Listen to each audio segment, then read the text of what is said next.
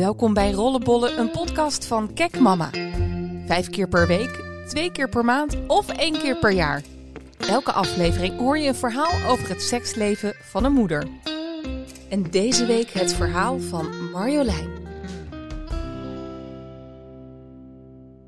Marjolein is 43, moeder van een dochter van 8 en heeft sinds een jaar een relatie met Hans van 50.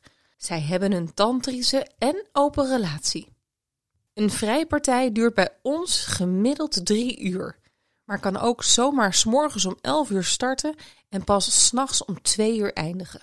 Sinds ik de tantrische levensstijl heb omarmd en opwinding en het krijgen van een orgasme niet langer het doel zijn, is seks een tijdloze activiteit geworden.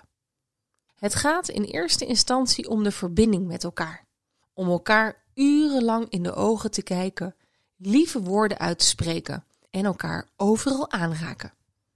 Sinds een jaar ben ik samen met Hans en genieten we allebei enorm van tantra-seks. In onze relatie bespreken we alles. Het voelt dan ook echt heel bevrijdend om mijn verlangens met hem te delen zonder me daarvoor te hoeven schamen. Hoe anders was dat met de vader van mijn dochter? In mijn huwelijk was seks uiterst moeizaam. We deden het hooguit een paar keer per maand. Zeker na de geboorte van onze dochter zakte het niveau behoorlijk. Mijn ex was namelijk eeuwig moe. Het verhaal dat mannen altijd zin hebben, ging bij ons dus niet op. Mijn libido was veel hoger dan het zijne en ik was ook veel inventiever in bed. Als ik een keer een ander standje voorstelde, wees mijn ex het meteen af. En dat was behoorlijk teleurstellend en bovendien frustrerend. Eenmaal gescheiden ging ik op onderzoek uit naar wat er allemaal mogelijk was op het gebied van seks. Ik ben altijd geïnteresseerd geweest in het boeddhisme en het hindoeïsme. En tantra is daar een mooie aanvulling op. Ik vind het jammer dat tantra-seks in de media vaak in een kwaad daglicht wordt gesteld. Het gaat namelijk om zoveel meer dan alleen seks.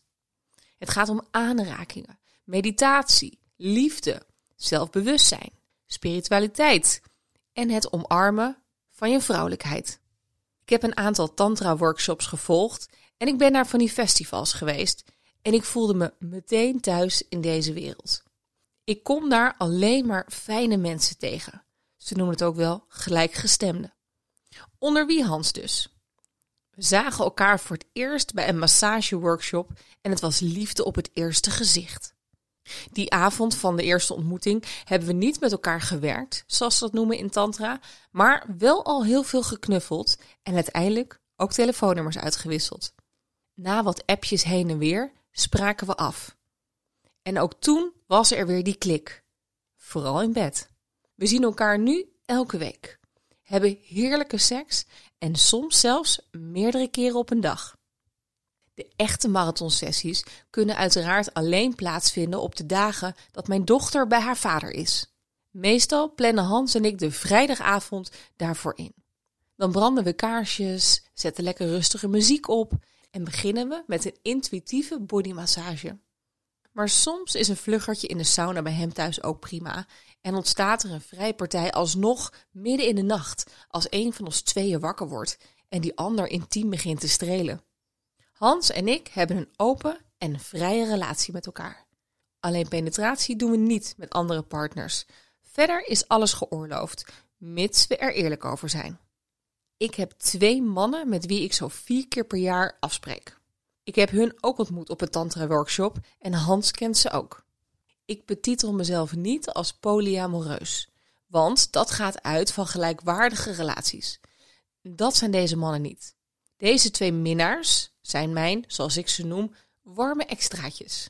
Goede vrienden. Maar ik ben niet verliefd op ze en zij ook niet op mij. Mijn primaire liefdespartner is Hans. Andersom geldt het net zo.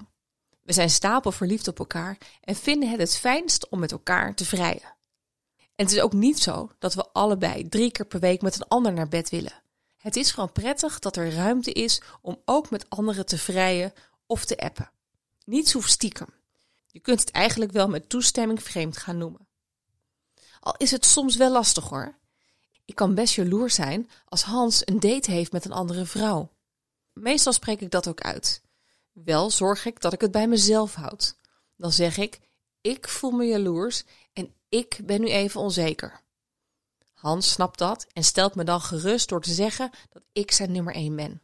En meestal is dat voldoende om mijn onzekerheid weg te nemen en kan ik hem zelfs een fijne avond toewensen met zijn minnares. Overigens klopt dat van die penetratie niet helemaal. Vorig jaar verraste Hans mij met een trio. Toen ben ik wel all the way gegaan, maar dan onder het toeziend oog van mijn vriend. Eerder die zomer hadden we op een spiritueel festival Pierre, een leuke Belgische man, ontmoet. Er hing een enorme seksuele spanning tussen ons drieën en we fantaseerden hoe we daar ooit iets mee zouden kunnen doen. Ik was deze ontmoeting al min of meer vergeten toen we afgelopen najaar voor een weekje naar Frankrijk reden. Net over de grens werden we bij een tankstation staande gehouden door niemand minder dan Pierre. We zijn wat met hem gaan eten en drinken en toen zijn we naar zijn huis boven een yogastudio gereden. Daar spraken de mannen de wens uit dat ze mij samen wilden masseren. In eerste instantie waren Hans en Pierre helemaal niet biesgierig. Maar in de loop van de avond hebben zij elkaar ook intiem gestreeld en gekust. Het was echt een bijzondere ervaring, waar Hans en ik het nog vaak over hebben. Zeker voor herhaling vatbaar en een mooi voorbeeld van wat er allemaal nog mogelijk is in onze relatie. En dit was hem weer. Volgende week het verhaal van Marcia. Marcia heeft vaak gewoon geen zin in seks. En dan is masturberen een prima alternatief. Althans, dat vindt zij. Luister hier weer mee?